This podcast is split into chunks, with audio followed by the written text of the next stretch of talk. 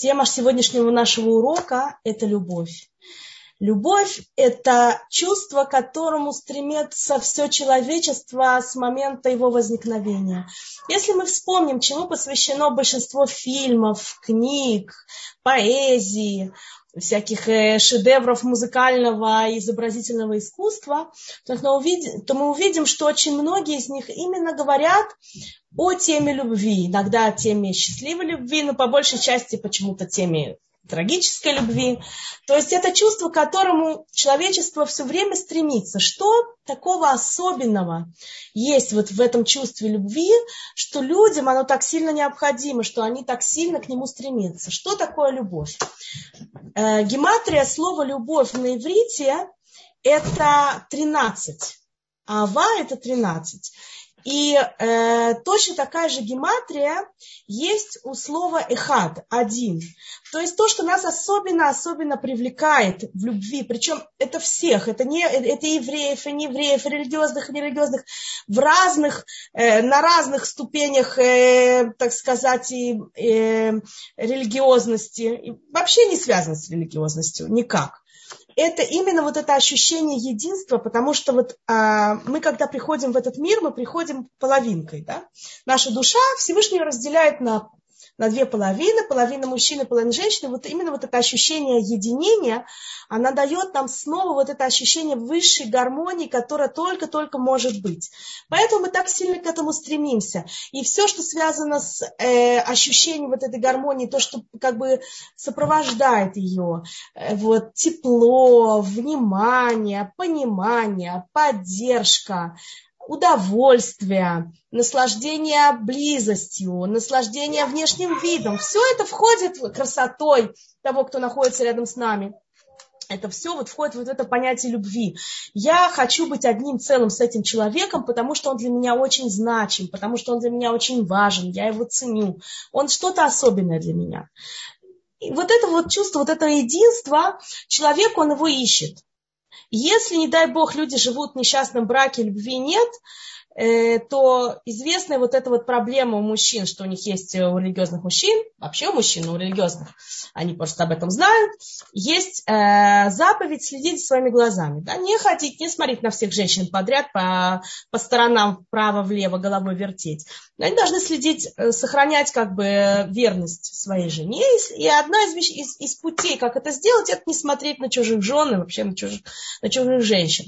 Когда молодой человек приходит к Шатханит, и он начинает искать себе шедух, то он перечисляет всякие достоинства, которые должны быть в его будущей невесте. Одно из достоинств, которые он упоминает, ему очень важно, чтобы девушка была красивая.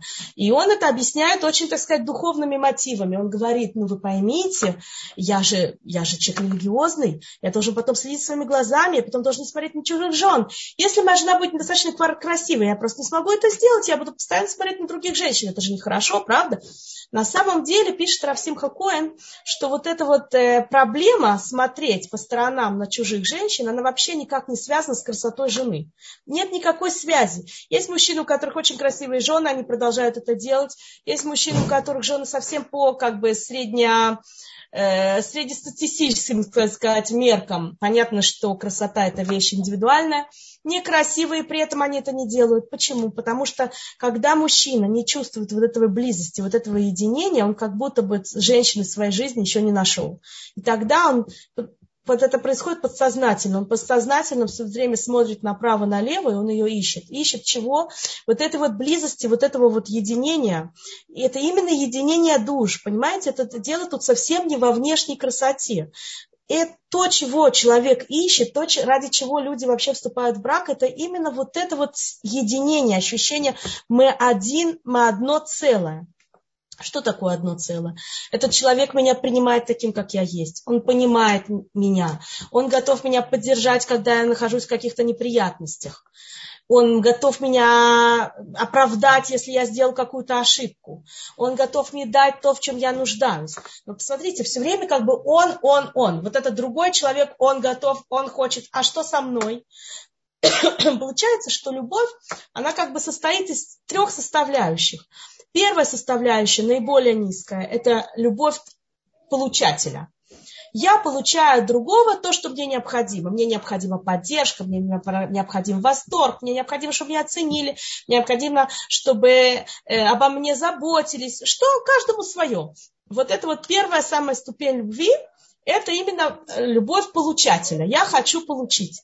Это то, что, в общем-то, нас и толкает к браку. Каждый из нас он, мы, конечно, люди, так сказать, э, э, разумные, мы понимаем разницу между отношениями детей и родителей и, раз, и, и отношениями в браке. Нам хотя бы теоретически должно быть понятно, что в данном случае вторая сторона тоже от нас ждет чего-то. Это не только, что мы будем только все время безгранично получать, как это было у родителей дома но все равно изначально мы не ищем себе объекта для э, благодеяний.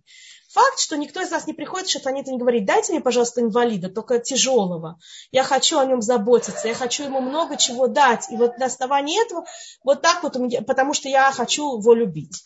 Нет, мы сначала ищем себе человека успешного, человека, который хорошо выглядит, человека, который хорошо зарабатывает, или человека, у которого есть знания в Торе, который может нас, э, так сказать, поднять на другой духовный уровень. Каждый ищет чего-то своего. Но прежде всего, мы, когда вступаем в брак, мы идем от ощущения вот этого мы хотим получить. То есть самая низкая вот эта вот ступень любви, которая есть, это любовь человека, который получает. Вот, к сожалению, очень многие на этой ступени остаются. И вот это вот именно и есть проблема, основная проблема, которая происходит вообще в мире сегодня. Это та причина основная, по которой разваливаются семьи. Это та причина, основная, по которой сейчас очень многие молодожены вообще не хотят вступать в брак. Это та причина, по которой люди живут как чужие. Почему?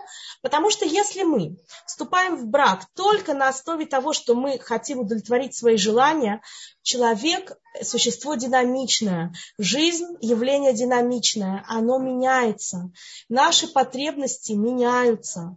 И поэтому, если мы хотим только получить, вдруг этот человек перестает нам давать то, что мы от него ждали.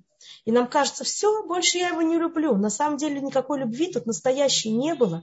Потому что что такое любовь? Это именно единство. Была влюбленность. Была влюбленность, какое-то очарование человеком, которое во многом мы даже сами себе этот ореол придумываем для того, чтобы убедить себя, что этот человек достоин. Потому что мы чувствуем, что в нем есть что-то одно, дво, два, два, пять вещей, которые нам действительно реально очень-очень нужны. Все остальное это тот ореал, который мы, мы додумываем. А потом, когда мы женимся, вдруг оказывается, что то, что он нам дает, мы уже воспринимаем как само собой разумеющееся. Уже, ну, это даже все делают. Что? Муж не, зарплату не приносит домой, не, не помогает по дому, не ходит за покупками. Нам все это кажется уже само собой разумеющимся. И уже вот этого вот как будто бы а, ответа на наши потребности оно нам уже не дает, потому что настоящая глубинная потребность, которая у нас есть, это потребность в единстве. А единство только тем, что мы только берем, берем, берем, берем, оно не достигается. Поэтому вдруг оказывается, что мы оказываемся ни с чем. Вторая э, ступень любви, которая есть, это любовь человека, который дает. Это уже более высокая ступень. Э, человек любит не только другого человека, которому он дает. Даже художник любит свою картину, потому что он в нее вложил. Э, архитектор любит здание, которое он спроектировал, музыкант любит симфонию, которую он сочинил. Мы любим своих друзей, потому что мы вложили что-то в эту дружбу. Даже то самое, как нам кажется, безвозмездная любовь родителей и детей, почему Всевышний сделал так, что сначала, перед тем, как ребенок рождается, женщина проходит тяжелую беременность, женщина приходит страдания при родах, потом на сколько времени она встает бессонными ночами, кормит его, э, пока он вообще что-то в ответ начинает ей давать ребенок. И то не всегда. Да? Иногда бывает, что, не дай бог, у кого-то родился очень больной ребенок, который никогда в жизни ничего в ответ не даст. Но при этом она ему столько всего дает, что она уже к нему настолько привязана, что она уже мыс... жизни не мыслит против нее. Он уже все. То есть э, вот эта вот любовь, которая на основе отдачи, она гораздо более глубокая, чем любовь, которая на основе получания. Потому что получание – это что-то внешнее. Человек перестал мне давать или мне перестал это требоваться. Все прошло, больше нет. Та любовь, которая находится на основе отдачи, она гораздо более глубокая, потому что эта отдача – это часть меня. Что я именно люблю в отдаче? Я люблю этого друго... э, э, часть себя в другом человеке, часть себя даже в неудушевленном предмете. Поскольку это часть меня, то это уже как бы становится другой ступенью. Но мы должны стремиться именно вот к этой вот, к третьей, к третьей э, ступени любви когда мы уже вот саму отдачу, мы даже уже так не воспринимаем, потому что мы ощущаем себя с этим человеком единым целым. Написано «Иш виша захуш хина бейнаим». Да? И когда мужчина и женщина удостоятся, между ними становится э, присутствие Всевышнего. Заху, гематрия 33, как, как, как его можно расшифровать? 32 – это лев, сердце на иврите, и алиф и хат, лев и хат, когда у них есть и худ левовод, когда они становятся лев и хат, вот тогда наступает именно настоящее соединение, и тогда Всевышний находится между ними. Вот это и есть настоящая любовь. Если, если они не заху, что с ними происходит? Написано Иш, Иша захушхина байне, вы им лозаху, Эш ахлатам, Эш ухелит там, огонь пожирает их. Почему именно Эш? А, например, не цунами, не землетрясения, не какие-нибудь там муссонные дожди их сносят, смывают, э, извержение вулкана Везувия или еще что-нибудь. Почему, почему именно Почему именно Эш? Почему именно огонь? Потому что огонь это единственная катаклизма, скажем так, которую приводит в этот мир сам человек. Это та разрушительная сила, которую в этот мир приводит сам человек. Огонь нужно зажечь. Извержение вулкана делает Всевышний, муссонные дожди посылает Всевышний, цунами тоже, и ураган э, тоже Всевышний, ури, э, какой-нибудь урикан. А вот именно огонь – это дело рук человеческих. То есть в наших силах либо сделать, чтобы у нас было между нами единение, либо нас съест огонь. Очень часто огонь э, отождествляют с тавой. Есть ава на иврите, есть тава. А, ава – это любовь, а тава – это вожделение. Чем отличается ава от тава? Мы же очень часто привыкли к тому, что физическая любовь, она же тоже э, как бы, ее, может, она, может, ее всегда называть тава, нам кажется, что а, любовь это какие-то такие романтические, может быть, платонические отношения, не знаю, кто как, что как думает. А тава это вот именно такие физические, плотские отношения, вот так. Не так это работает на самом деле. В наших источниках написано не так. Тава это когда каждый человек тянет одеяло на себя. Когда человек вместо того, чтобы быть занятым, сделать хорошо другому, он занят тем, чтобы сделать хорошо себе. Это не обязательно касается именно физических отношений. Это может касаться на самом деле и, и всяких выгод других, э, моральных, э, материальных, не связанных с физическими отношениями, эмоциональных. Написано в э, Мишлей, пишет царь Соломон, Тава и Вакеш Ефрат. Когда человек тянет одеяло на себя, Тава это, то есть а, вожделение приводит к разделению. Кен вакеш нефрат. То есть нефрат это афрада, разделение. Всегда, когда мы думаем только о себе и тянем одеяло на, себе, на себя, это неизбежно э, приводит к разделению. В том числе даже когда мы даем, но даем ради себя. Потому что когда мы даем ради себя, то мы, происходят две вещи. Мы либо даем то, что нам выгодно дать, и не то, что надо другому человеку либо мы даем, и мы постоянно ждем от другого человека, чтобы он нам все время говорил, спасибо большое, как я благодарен. Или мы это, с помощью вот этого вот отдачи, мы хотим от него тоже что-то получить. Понимаете? В этом случае это тоже тава и вакешнифат. Это не сделает между нами единение, потому что другая сторона это чувствует. Если мы хотим своей отдачей развить любовь к себе, в себе, к другому человеку, а также вызвать у него любовь к нам, то нужно всегда это делать в такой форме, чтобы человеку было приятно это получить. Если он чувствует, что за этим стоят какие-то расчеты, выгоды, то этого никогда не будет. Значит, первым делом мы э, должны понять, что когда мы женимся, каждый из нас исходит как будто бы из позиции эгоистичной. Он ищет выгоды для себя. Если каждый из нас продолжит оставаться вот на этом уровне и будет тянуть одеяло на себя, то, скорее всего, этот союз долго не протянет. Очень, очень скоро наступят разборки, кто кому больше что дал, и вообще неудовольствие, и человеку будет очень трудно благодарить другого за то, что он дал, потому что ему будет казаться, что мы все обязаны.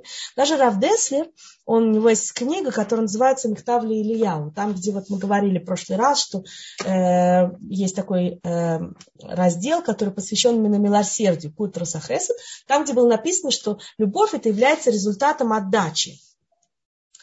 Э, вот он там пишет э, напутствие жениху и невесте, которые стоят под хупой, он им говорит, дети мои, стремитесь всегда давать один другому безвозмездно тот момент, и делать один другому хорошо. В тот момент, когда вы начнете предъявлять один другому требования, в этот момент ваше счастье исчезнет. Почему это так? Потому что когда мы начинаем требовать, что мы, что мы делаем? Мы тянем одеяло на себя. То есть мы вместо того, чтобы сосредотачиваться на то, чтобы давать, мы сосредотачиваемся на том, чтобы получать. И даже для нас самих, даже с точки зрения эгоистичной, это очень невыгодно, потому что человек другой не хочет нам ничего давать, когда мы начинаем требовать. Если мы что-то хотим от человека попросить, нормально или получить, то даже с точки зрения эгоистичной гораздо умнее это делать когда мы это просим красиво, чем когда мы требуем. Значит, у нас есть несколько аспектов, которые, в принципе, мы должны э, сделать для того, чтобы достичь любви в браке, чтобы быть счастливыми. Первый аспект – это как пробудить у мужа любовь к нам. Это очень важно, правда? Мы же хотим, чтобы вторая сторона нас любила по-настоящему, чтобы не было вот этого только получить от нас, чтобы мы чувствовали от человека настоящую любовь, любовь, любовь близкого человека, который хочет нас поддержать, который нас ценит, который о нас заботится, хочет действительно нам сделать хорошо искренне. Без того, чтобы мы от него этого требовали. Без того, чтобы мы из него веревки вили и плакали ему каждый вечер, чтобы мы не что-то недополучили. И, и не требовали этой силы. Мы, мы хотим, чтобы человек это давал от себя. Значит, первое, что нам очень важно понять, каким образом мы можем пробудить в муже любовь к нам. Вторая вещь, э, которая тоже, к сожалению, бывает актуальна, когда любовь пропала у нас, увяла с годами или даже с месяцами. Что нам сделать для того, чтобы вновь возродить любовь к мужу в себе. И третья вещь, как нам уже прийти вот к этому вот единому целому. То есть как нам выйти вот из этого состояния, когда мы только получаем или только даем, или делаем и то, и другое попеременно, а прийти к состоянию, когда мы действительно одно целое, когда мы сможем, как Рав Левин, известная очень история, которая приводит, ну, не знаю, во всех книжках про Шломбайт, как Рав Левин, что был Рав э, Ария Левин, он был э, Равшель Рушалаем, он пришел с женой на визит, с визитом к врачу и сказал, доктор, э, нога моей жены болит нам. Когда мы придем уже, мы тоже хотим, чтобы вторая сторона ощущала нас так, чтобы его боль была моей болью, а моя боль его, чтобы его радость была моей радостью. Как мы придем вот к этому вот единству? А с первым делом, то, что нужно сделать, нужно хотя бы подняться вот с этой вот ступеньки любви э, получающего, на любовь дающего. Причем нужно подняться и нам, и помочь подняться нашему супругу, потому что если он останется только в ситуации получающегося, получающего и не перейдет на стадию дающего, то, к сожалению, взаимной любви у нас там тоже не получится.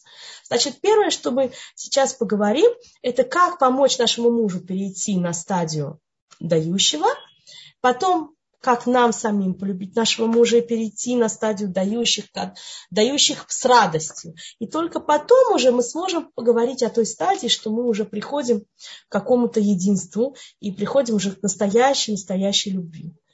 А с первым делом э, нужно понимать, что невозможно, то есть мы сейчас говорим именно про нашего мужа. Да?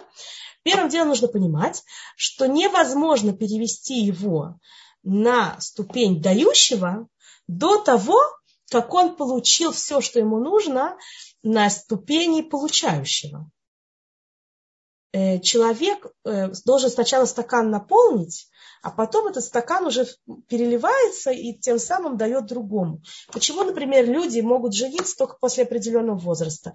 Давайте они будут уже лет в 5 или в 7 жениться. Только потому, что невозможно продлевать род. Почему пусть над собой работают, или, может быть, 10 лет, 12?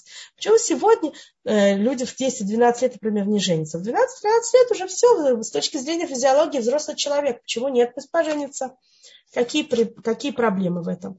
Потому что человек, э, как он может проверить свою зрелость, как он может проверить, что он уже готов действительно к тому, чтобы вступать в брак. Кроме того, что должно быть, конечно, чувство ответственности тоже развито, и на ногах он должен стоять, и как-то, может быть, обеспечивать. Но даже без этого, самое главное, он должен уже ощущать себя достаточно наполненным, он должен ощущать в себе уже какие-то душевные силы в таком количестве, что ему хочется поделиться с другим он чувствует, что уже сам оставаться вот на, на этом этапе только вот со своей личностью, со своими вот силами внутри, со своим потенциалом внутри.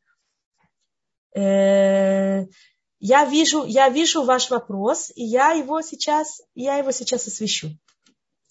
Э, то а пока человек не чувствует себя наполненным, он не может начать давать другим. Как правило, в сегодняшнем мире люди до 20 лет редко когда чувствуют себя наполненными. Очень часто женятся очень-очень молоденькими, не потому что они действительно чувствуют себя наполненными, потому что подружки вышли замуж, какие-то фильмы романтические посмотрели, потому что дома было плохо, хотели сбежать, э, потому что учиться надоело, не хочу учиться, хочу жениться. Всякие вот такие вот э, э, интересные причины – ну, как правило, человек, который женится еще недостаточно наполненным, э, первый вот этот год, он для него является настоящим кризисом, потому что он чувствует, что из него тянут жилы, а внутри он как будто еще не наполнен. Поэтому желательно этого не делать. Если у нас есть, э, например, взрослые дети, то постарайтесь вот найти вот именно вот этот период, когда вы чувствуете, что человек действительно уже хочет, хочет дать от себя, от своей личности другому. Вот это, это вот тот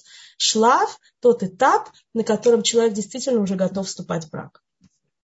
Значит, первым делом мы э, должны понимать, каковы потребности нашего мужа, для того, чтобы им их дать. А как мы можем их знать, если, например, он нам об этом не рассказывает? Мы можем только догадываться по его реакции. Первое, что я могу сказать, успокоить э, уважаемую слушательницу, что мужчин, как правило, самосознание, как сказать, э, э, психологическое осознание себя находится в среднем на гораздо-гораздо более низком уровне, чем у женщин. Понимаете, почему это происходит? Не потому, что они не могут, а потому что в обществе принято так, что такое мужчина настоящий. Чувство в сторону, решительный, встал, пошел. Человек, который э, приходит к какому-то осознанию своих потребностей, к какому-то осознанию своего внутреннего мира. Это человек, который достаточно погружен в свои чувства, знает свой внутренний мир. Мужчины, как правило, это, они боятся в это входить. Не все, но очень многие. Поэтому я не говорю, что э, в случае ваш, в случае всех, но это очень распространенный случай. Они для того, чтобы ощущать свою мужество, очень часто им нужно как будто бы свои чувства оставить в стороне. Неважно, что я чувствую, что мне вообще в это входить, как бы более просто ко всему относиться. Что мне в конечном итоге это даст, что я пойму, что я хочу, что я не хочу. Я и так все знаю, встал пошел. Поэтому он, он не может вам сказать той простой причине, что он сам как будто бы на уровне сознательный из своей, из своей, из своей души это не поднимает. И, и не считает нужным это поднимать. Но есть какие-то общие вещи, которые э, являются потребностями мужчин. И э, о них пишет Раф Симха Коэн. Кстати, кто читает на иврите, очень рекомендую. Замечательные книги есть э, у Раф Симхи Коэна. Есть книга «Байт Иуди», «Еврейский дом», который очень имеет смысл учить вдвоем, вот просто как хеврута, по 10-15 минут, молодым парам и совсем даже не молодым, даже кто уже 40 лет женат, все равно не помешает. По 10-15 минут, пару раз в неделю посидеть, поучить, за, замечательная вещь. Есть очень хорошая книжка Битха Шалом, которая э, э, рассказывает о потребностях мужчины и женщины в том числе. И что он там приводит? Он говорит, что самая главная потребность мужчины – это видеть свою жену счастливой. Значит, каждый раз, когда нам хорошо, если мы открываем рот и не стесняясь, неважно в какую, эм, на каком Э, в какой области это происходит. Что-то купил нам, помог нам, пошел с нами прогулялся, поговорил с нами красиво. С детьми хорошо играет, вот просто я вижу. Ничего не сделал, просто домой пришел и рада его видеть. Просто сказать ему, как я рада тебя видеть, как я рада, что ты пришел домой, как мне приятно, я целый день тебя ждала, и как мне приятно, что ты со мной сейчас вышел погулять. Это самые любимые минуты моей жизни. В интимной сфере очень важно говорить, что хорошо, женщины стесняются. Ничего в этом нету э, такого зазорного, это никто не слышит, кроме него. Это называется бейнов война, это между вами. Никто это не слышит. Очень важно это говорить, благодарить за такие вещи, за э, удовольствие, которое мы получаем в интимных отношениях. Вот за каждую вещь благодарить и подчеркивать, что мне с ним хорошо. А мне плохо, а у меня есть какие-то проблемы. Очень хорошо. У всех из нас есть проблемы. И что, я теперь не могу их никогда рассказать? Да, но мы, мы знаем, что у него есть потребность чувствовать, что нам хорошо. Что мне надо сделать? Надо ему сказать, мне так помогает, что ты меня слушаешь ты у меня мой настоящий спаситель. Вот только сам факт, что ты меня слушаешь, с меня это уже берет гору с плеч. Почему-то нам кажется, вы знаете, женщины получили в этом мире 9 мер разговоров из 10. Только одну мужчина, а мы 9. На что мы эти 9 мер тратим? жалуемся на жизнь, правильно? Критикуем, воспитываем, объясняем, что, что люди должны делать, а что не делать. Э, с соседками болтаем, нашу нору рассказываем. А может быть, мы попробуем э, употребить их на что-нибудь путное для нас, для нас же самих, на какие-то вещи, которые нам помогут быть счастливыми. Просто не всегда как бы помним об этом, что взять на себя вот такой вот, мы говорили о том, что все продвижение в духовном мире э, человека, оно всегда происходит очень-очень маленькими шажками. Напоминали про я, лестницу Якова, которая находи, находится на земле, а вверх у нее уходит в самое, в самое небо. И, и, и поднятие вот это от земли до самых небес, это же очень далеко, правда? А на лестница очень высокая. Оно маленькими-маленькими ступенечками идет. Мы не можем прыгнуть далеко вообще, нет такого. Понимаете, нет скоростного лифта на сотый этаж, а потом свободного падения вниз. Мы хотим же остаться на, на, на, том, на достигнутом. Мы не хотим с этого свалиться сразу. Поэтому, если мы на себя будем брать сразу какие-то огромные проекты, мы не сможем в этом это выдержать, понимаете? Женщина решила сразу похудеть одним махом на 40 килограмм. Она себе закрыла полностью кислород, перестала вообще есть.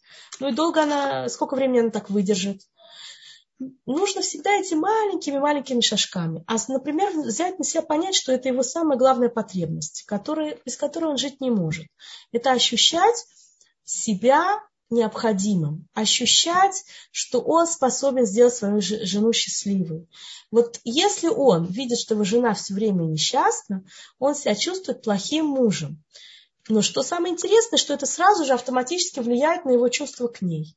Когда человек нам не дает что-то такое очень-очень важное, что для нас является важным, очень часто он может от свою жену в до ненависти может дойти, раздражение. Не хочет ее видеть. Зачем я прихожу домой? Опять она сидит недовольная. Зачем мне это нужно? Не хочу. Понимаете? Один раз женщина рассказала, что э, что и делать, понимаете, до такой степени дело дошло, что, э, ну, знаете, что есть такие, многие из вас знают, э, есть сегодня возможность брать противозачаточные таблетки, соединять их по три, по три месяца, и три месяца они будут доступны, потом, так они, значит, например, э, вместо трех месяцев человек три года берет. Почему? А если, если я ему не дам вот этого, то он домой не придет. Ну, можете себе представить, куда мы приехали? Это единственная причина, по которой твой муж приходит домой. Может быть, давай попробуем найти ему какие-то другие причины приходить домой. Человек должен приходить домой, потому что это его, э, это его теплый угол, это место, где его ждут, это место, где его принимают таких, как он есть, место, где его поддерживают, где его выслушают, где ему покажут свою любовь. Только таким способом можно показать, никаким другим нельзя. Э, надо, надо подумать над, вот над этим. Если муж приходит, и жена все время жалуется на жизнь, у него к ней отторжение, он не хочет больше ее видеть. Неприятно видеть все время недовольную физиономию. Тем более, что это еще... Он же думает, вот для кого я так тяжело сегодня целый день работал, вкалывал, еще покупки с рынка тащил. И детей вот сейчас держал, чтобы она могла там что-то немножко отдохнуть. Для кого это все делаю? И все это зря. Сколько я не стараюсь, сколько я не покупаю подарки, сколько я не делаю, а все равно несчастная. Так уже пусть ничего не получит больше, пусть сама сидит одна. Значит, самое главное потребность мужчины – это чувствовать нас счастливыми. Понятно, что могут быть какие-то периоды у нас в жизни более легкие, менее легкие. Понятно, что не всегда мы всем довольны, не всегда мы счастливы. А если муж все время жалуется, ну и как же это там чувствуется? Плохо чувствуется. Сейчас поговорим тоже об этом, видела вопрос. Сейчас мы пока что говорим о нем. О нашей, о том, как пробудить любовь него. Если муж все время жалуется, э, несмотря на всю, так сказать, э, неприятность этого процесса, попробуем послушать, что мы в этих жалобах слышим. В чем жалоба заключается.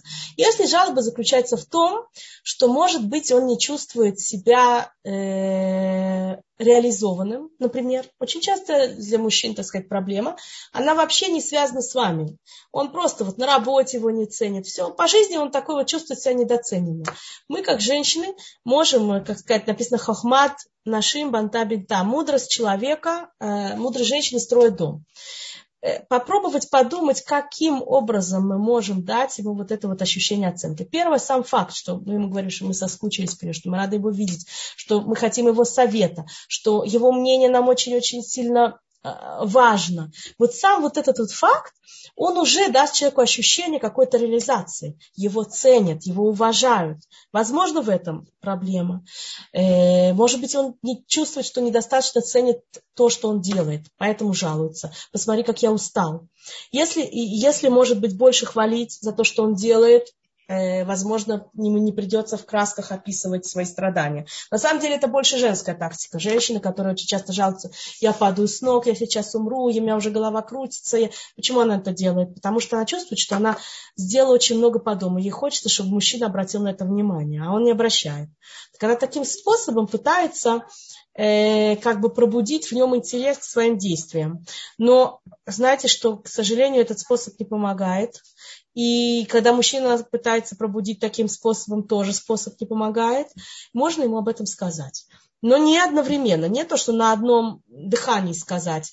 Э, ты, вы, э, скажем, э, ты для меня так много делаешь, я очень ценю то, что ты делаешь. Но если ты будешь ты все время нудить, у меня совсем пропадет желание тебе об этом рассказывать. Вот так вот, на одном выдохе. Потому что тем самым вы как будто бы убили первую половину фразы. Человек слышит эту вторую. Спасибо. Видела, спасибо. То есть не, не нужно одним, одним, одним дыханием вот это все выдавать. Разделяйте, разделяйте это так сказать, на, на, на две стадии. Сначала похвалите за все, что он сделает, чтобы он получил. Видимо, он жалуется из-за того, что обратили внимание, как он тяжело работает, как он устал, сегодня по жаре ходил, покупал на, там, на рынке эти помидоры, тащил. Хочет, чтобы оценили я даже не знаю, как ты смог по такой жаре столько всего принести. Я бы никогда в жизни не смогла. Ты не представляешь, я что даже семья живет только благодаря тебе. Давай я тебе веером помахаю.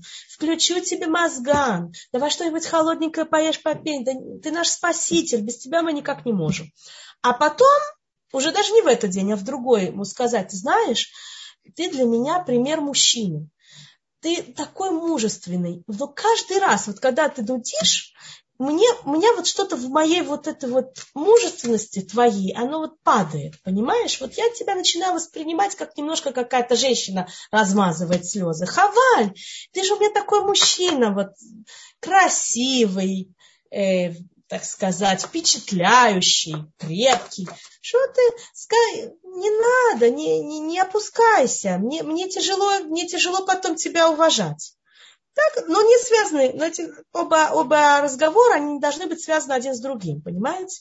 И вообще, если что-то кто-то неправильно делает, не нужно никогда не говорить ему сразу в эту секунду. Всегда гораздо более эффективно это сказать через какое-то время, подождать и как-то так между э, разными приятными вещами это аккуратненько вернуть. Мужчина очень сильно боится потерять в глазах жены э, вот это вот э, имидж мужественности. Поэтому, возможно, начнет воздерживаться от дальнейших э, нудений. Э, может быть, иногда будет забывать, потому что привычка, помните, как это э, было написано в Евгении Онегине, привычка свыше нам дана, замена счастью она. Да? То есть э, человеку привычка вторая натура. Если он уже привык нудить, то периодически, видимо, скорее всего, будет у него это вылезать. Но Сеттер не обращает внимания.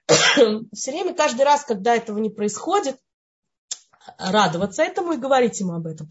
Сегодня так было приятно, что ты, ты вот так вот как-то себя очень мужественно сегодня вел. А каждый раз, когда вот какое-то нудение, то потом как-то можно между делом не сразу опять нам напомнить. Значит, первым делом дать то, что ему нужно. Э, это касается, конечно же, и еды, как, как, как это не банально. У наших мужей э, длина э, желудка на 10 сантиметров короче, чем у нас. И им поэтому все время хочется кушать. Гораздо чаще, чем нам. Нужно это учитывать. Голодный э, муж э, равняется э, нервный человек.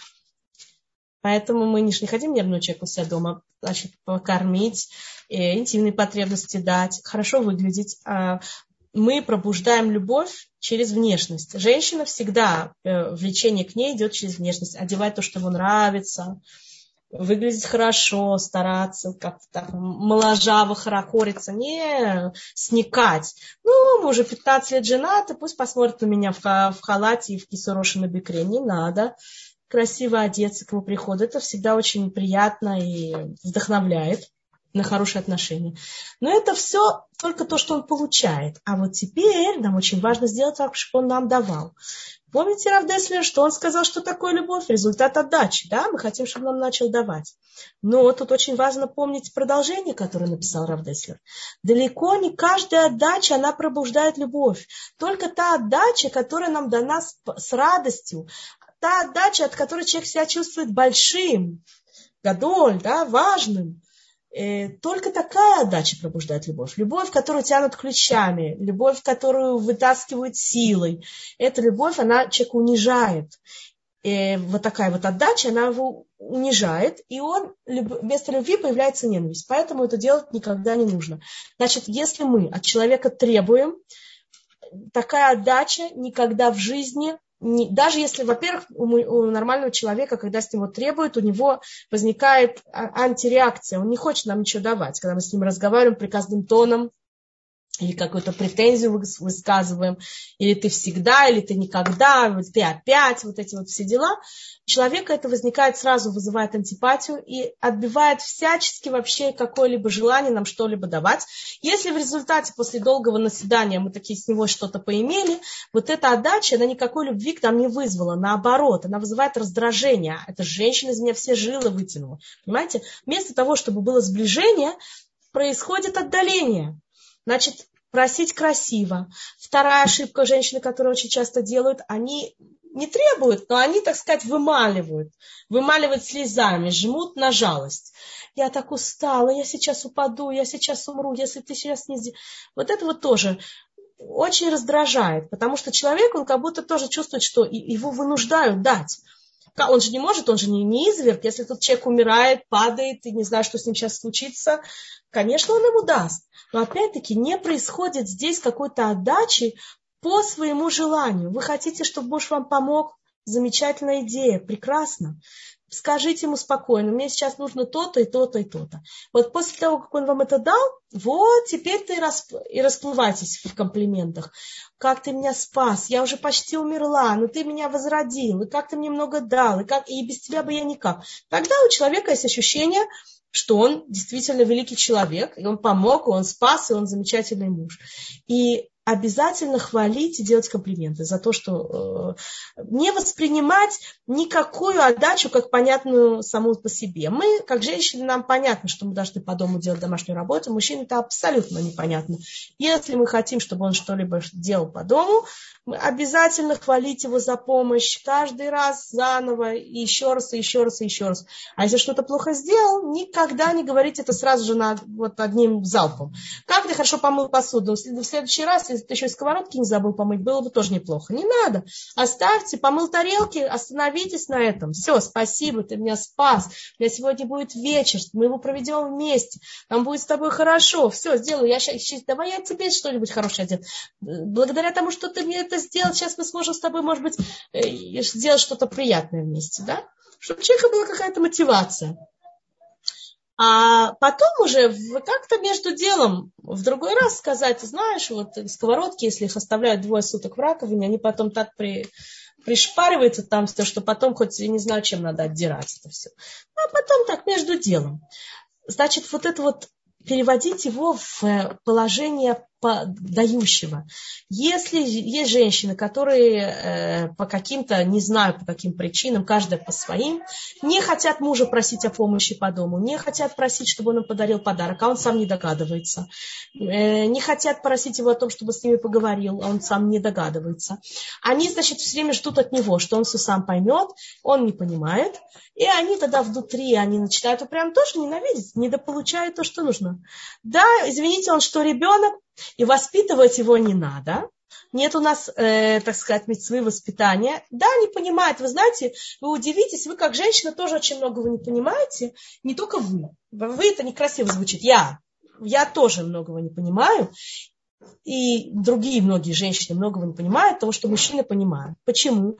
Потому что мы понимаем то, что нужно нам. И мы, нам кажется, что всем остальным нужно то же самое. А вот то, что нужно другому, мы не понимаем. Да, он ребенок, он не понимает, что для жены очень важно, чтобы ей помогли. Это не, понимаете, точно так же, как многие женщины не понимают, что когда у мужа закончились, закончились деньги э, на банковском счету, а ей нужно еще что-то купить. Даже очень важное. Не говорю сейчас про каких-то расточительных женщин, мотов, которые хотят промотать все состояние. Я говорю про самые обычные, сейчас вот все цены взлетели, да, купить детям что-то, одежду, поехать в отпуск, какие-то вещи, которые действительно необходимы семье. Скажите, поехать в отпуск это необходимо? Да, это необходимо. Есть всякие необходимые вещи. А муж, потому что он детям колготки не одевает каждое утро, не видит, как они продырявились, понимаете? Ботинки не, не одевает, он не видит, что они жмут и всякие другие вещи, он тоже в супер, может быть, не он ходит, не знает, сколько стоит, понимаете? Нет, человек, который не имеет дела сам с этим, он не может понять, насколько это важно. Человек, мужчина, нет такой потребности в разговоре, как у женщины. Вот у женщины нет такой, у многих женщин. Опять-таки, это бывает по-разному. У многих женщин нет такой потребности в, мужчин, в интимности, как у мужчин. Так? Поэтому многие женщины этого не понимают. И когда он, муж начинает что-то просить, они оказывается, он уже тут не ребенок, я уже не знаю, каким словом его надо назвать. А это его потребность. То есть так, когда нам, понятно, что нам, нам надо посочувствовать, нам надо помочь по дому, что он, он и так на работу ходил, да, там работала, а жена очень часто даже дома сидит. Ничего по дому не делает, все равно просит помощи. Или тоже на работу ходила, тоже устала. Почему? У нас равноправие, я тоже работаю, да? Он это не как будто не его область. Он, он может не понимать. Есть какие-то есть такие вещи. Понимаете, то, что мы сами не ощущаем вот этой потребности, нам трудно оценить ее в другом. Мы чувствуем, насколько потребность важна по себе самой. Женщина, которой важно одеваться и красиво выглядеть, а, она страдает от того, что у нее нет красивой одежды. Ее подруга, у которой есть потребность, это в три раза меньше, чем у нее, она вот эти страдания воспринимает как, как будто там балов, баловство такое, понимаете, мифунекит, разбалованное, что тебе все мало. Есть люди по-разному воспринимают. Одна, у нее Всевышний дал много сил физических, ей действительно справляется по дому. Еще после отработала первую, вторую смену на работе, сейчас еще третью пошла по дому работать. Есть женщины хрупкие, у них этого нету, она не может. Да, и патронность в разговоре у нас разные. Правильно, всем женщинам чтобы муж с ним поговорил. Но в разной степени. Есть, которые более такие, знаете, интеллектуальные, поговорили по делу, хорошо. Женщины тоже такие бывают, не только мужчины. Есть женщины, которые без этого никак. Есть женщины очень-очень эмоциональные, которым постоянно нужна поддержка мужчины. Они без этого не могут. Теперь вторая то скажет, ты что раскисла? Ма, я вот мне с одной муж разговаривает раз в неделю 15 минут, и нормально, очень хорошо, отлично. Ты, то, что это тебе так, это не значит, что ему это так.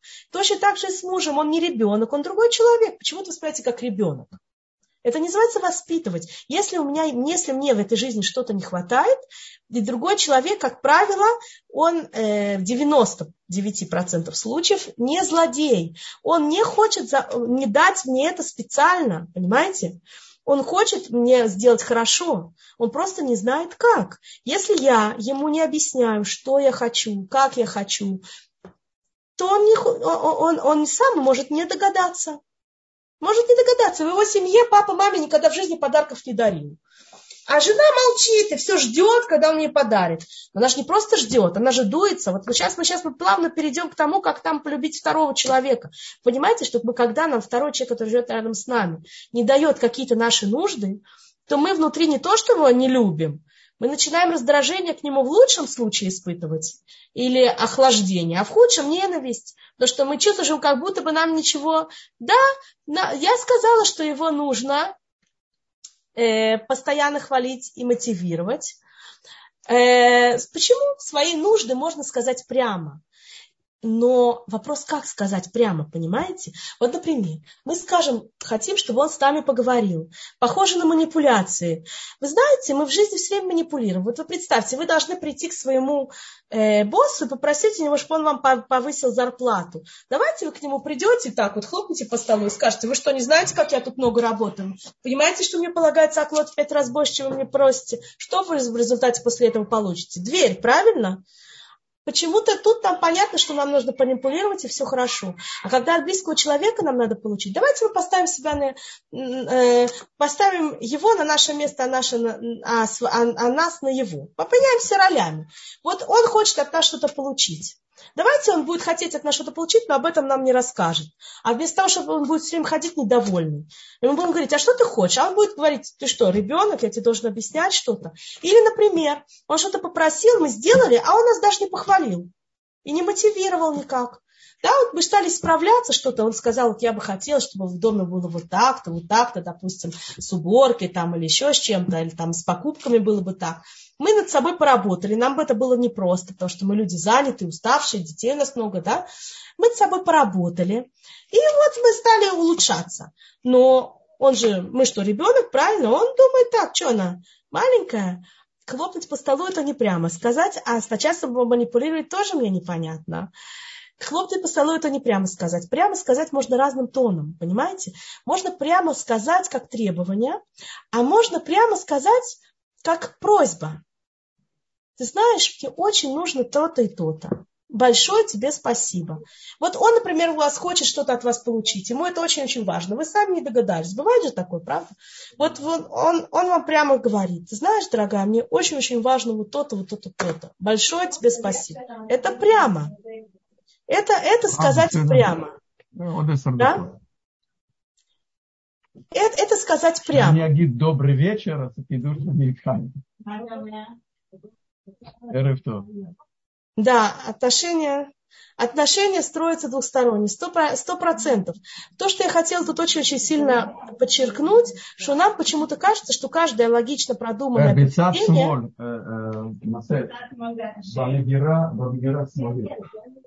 Нам почему-то кажется, что э, любое продуманное поведение, понимаете, это манипуляция, это что-то плохое, должно быть в семье, должно быть все спонтанно. Понимаете, спонтанно ничего хорошего не бывает.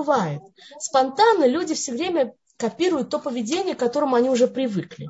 Если мы будем постоянно вести себя спонтанно, то вот то состояние, на котором, в котором мы находимся сегодня, вот так мы на нем будем продолжать всю жизнь оставаться.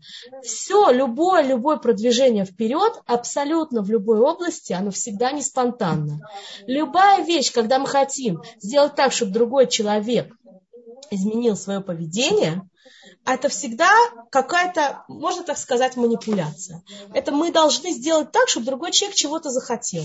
Но в этом ничего плохого нет. Например, когда это касается наших детей, нам же так не кажется. На самом деле мы всегда, мы всегда пытаемся что-то изменить в отношениях между нами, не только между мужем и женой, между всеми людьми. Мы всегда пытаемся с него что-то получить или, или ему что-то дать, или как-то что-то обсудить. если мы хотим, чтобы это, э, наши отношения, так сказать, э, продвигались куда-либо с любым человеком абсолютно, мы всегда должны головой думать. А головой думать это всегда знать правила нормального, так сказать, нормального общения. Не требовать, а просить, благодарить, хвалить и делать комплименты. Это на самом деле касается не только мужа, касается абсолютно, абсолютно любых людей на свете. Просто с мужем это критично. И с мужем мы его видим, э, он видим каждый день. И нам кажется, что это уже делать не, на, не нужно. На самом деле нужно, но еще как. Почему? Потому что именно с ним это наиболее, наиболее важно. Да, называется это манипуляция, манипуляция просто звучит очень некрасиво, понимаете, как будто я его использую, как будто... Нет, я не использую, хочу его направить в том, в то направление, чтобы я смогла получить от него то, что мне нужно мои необходимые мне вещи, жизненно необходимые мне вещи.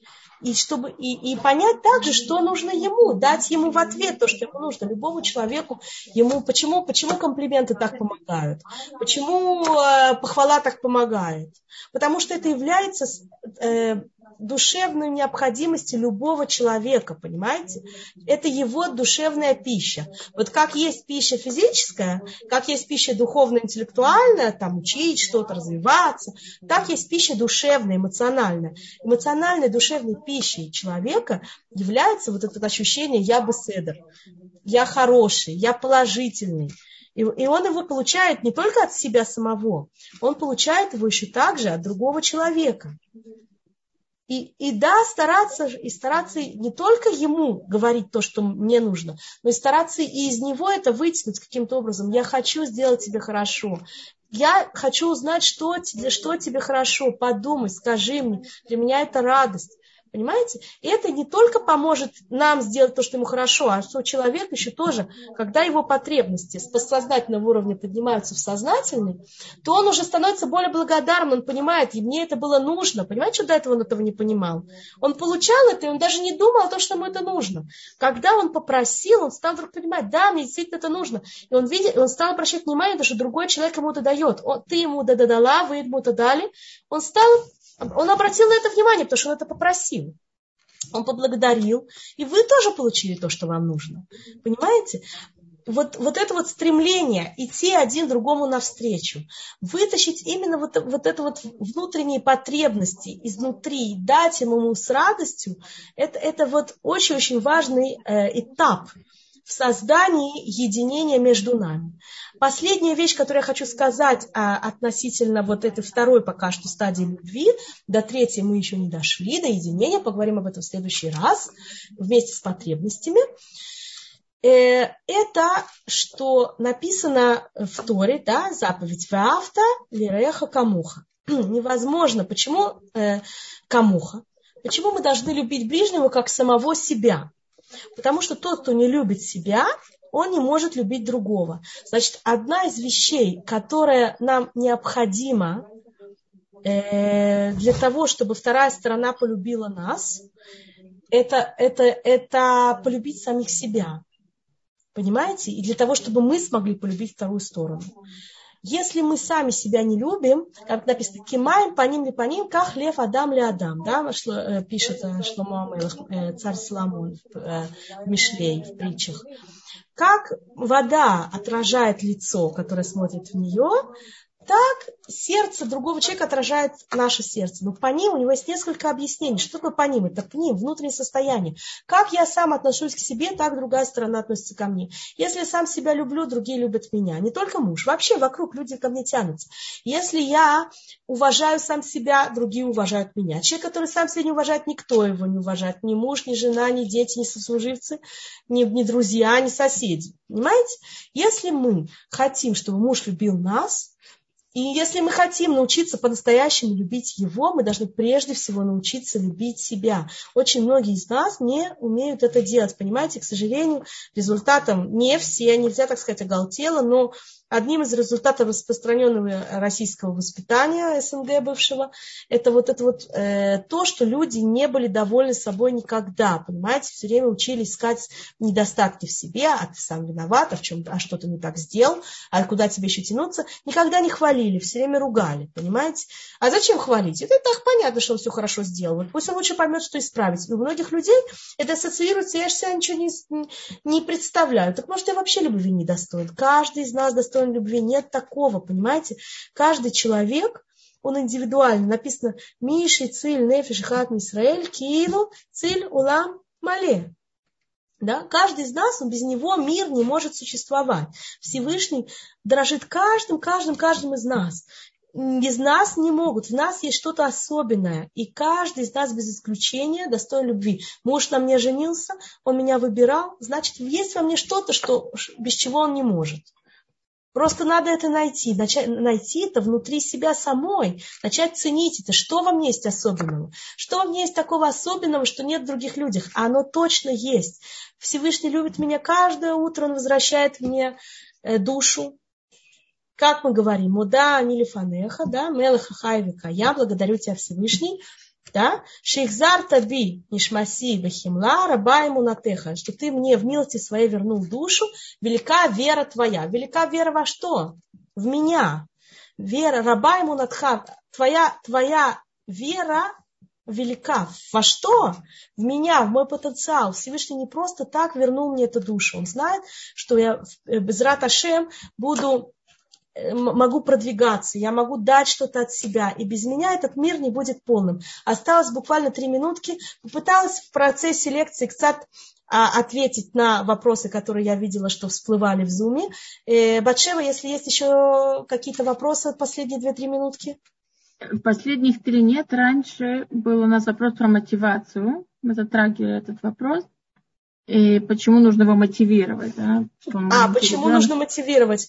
Потому что там, если вы подумаете, что, каким образом сделать вам, чтобы вы захотели в этой жизни что-либо делать абсолютно на любую тему, то вы поймете, что если вы не, не видите в этом смысла, то вы ничего делать не будете.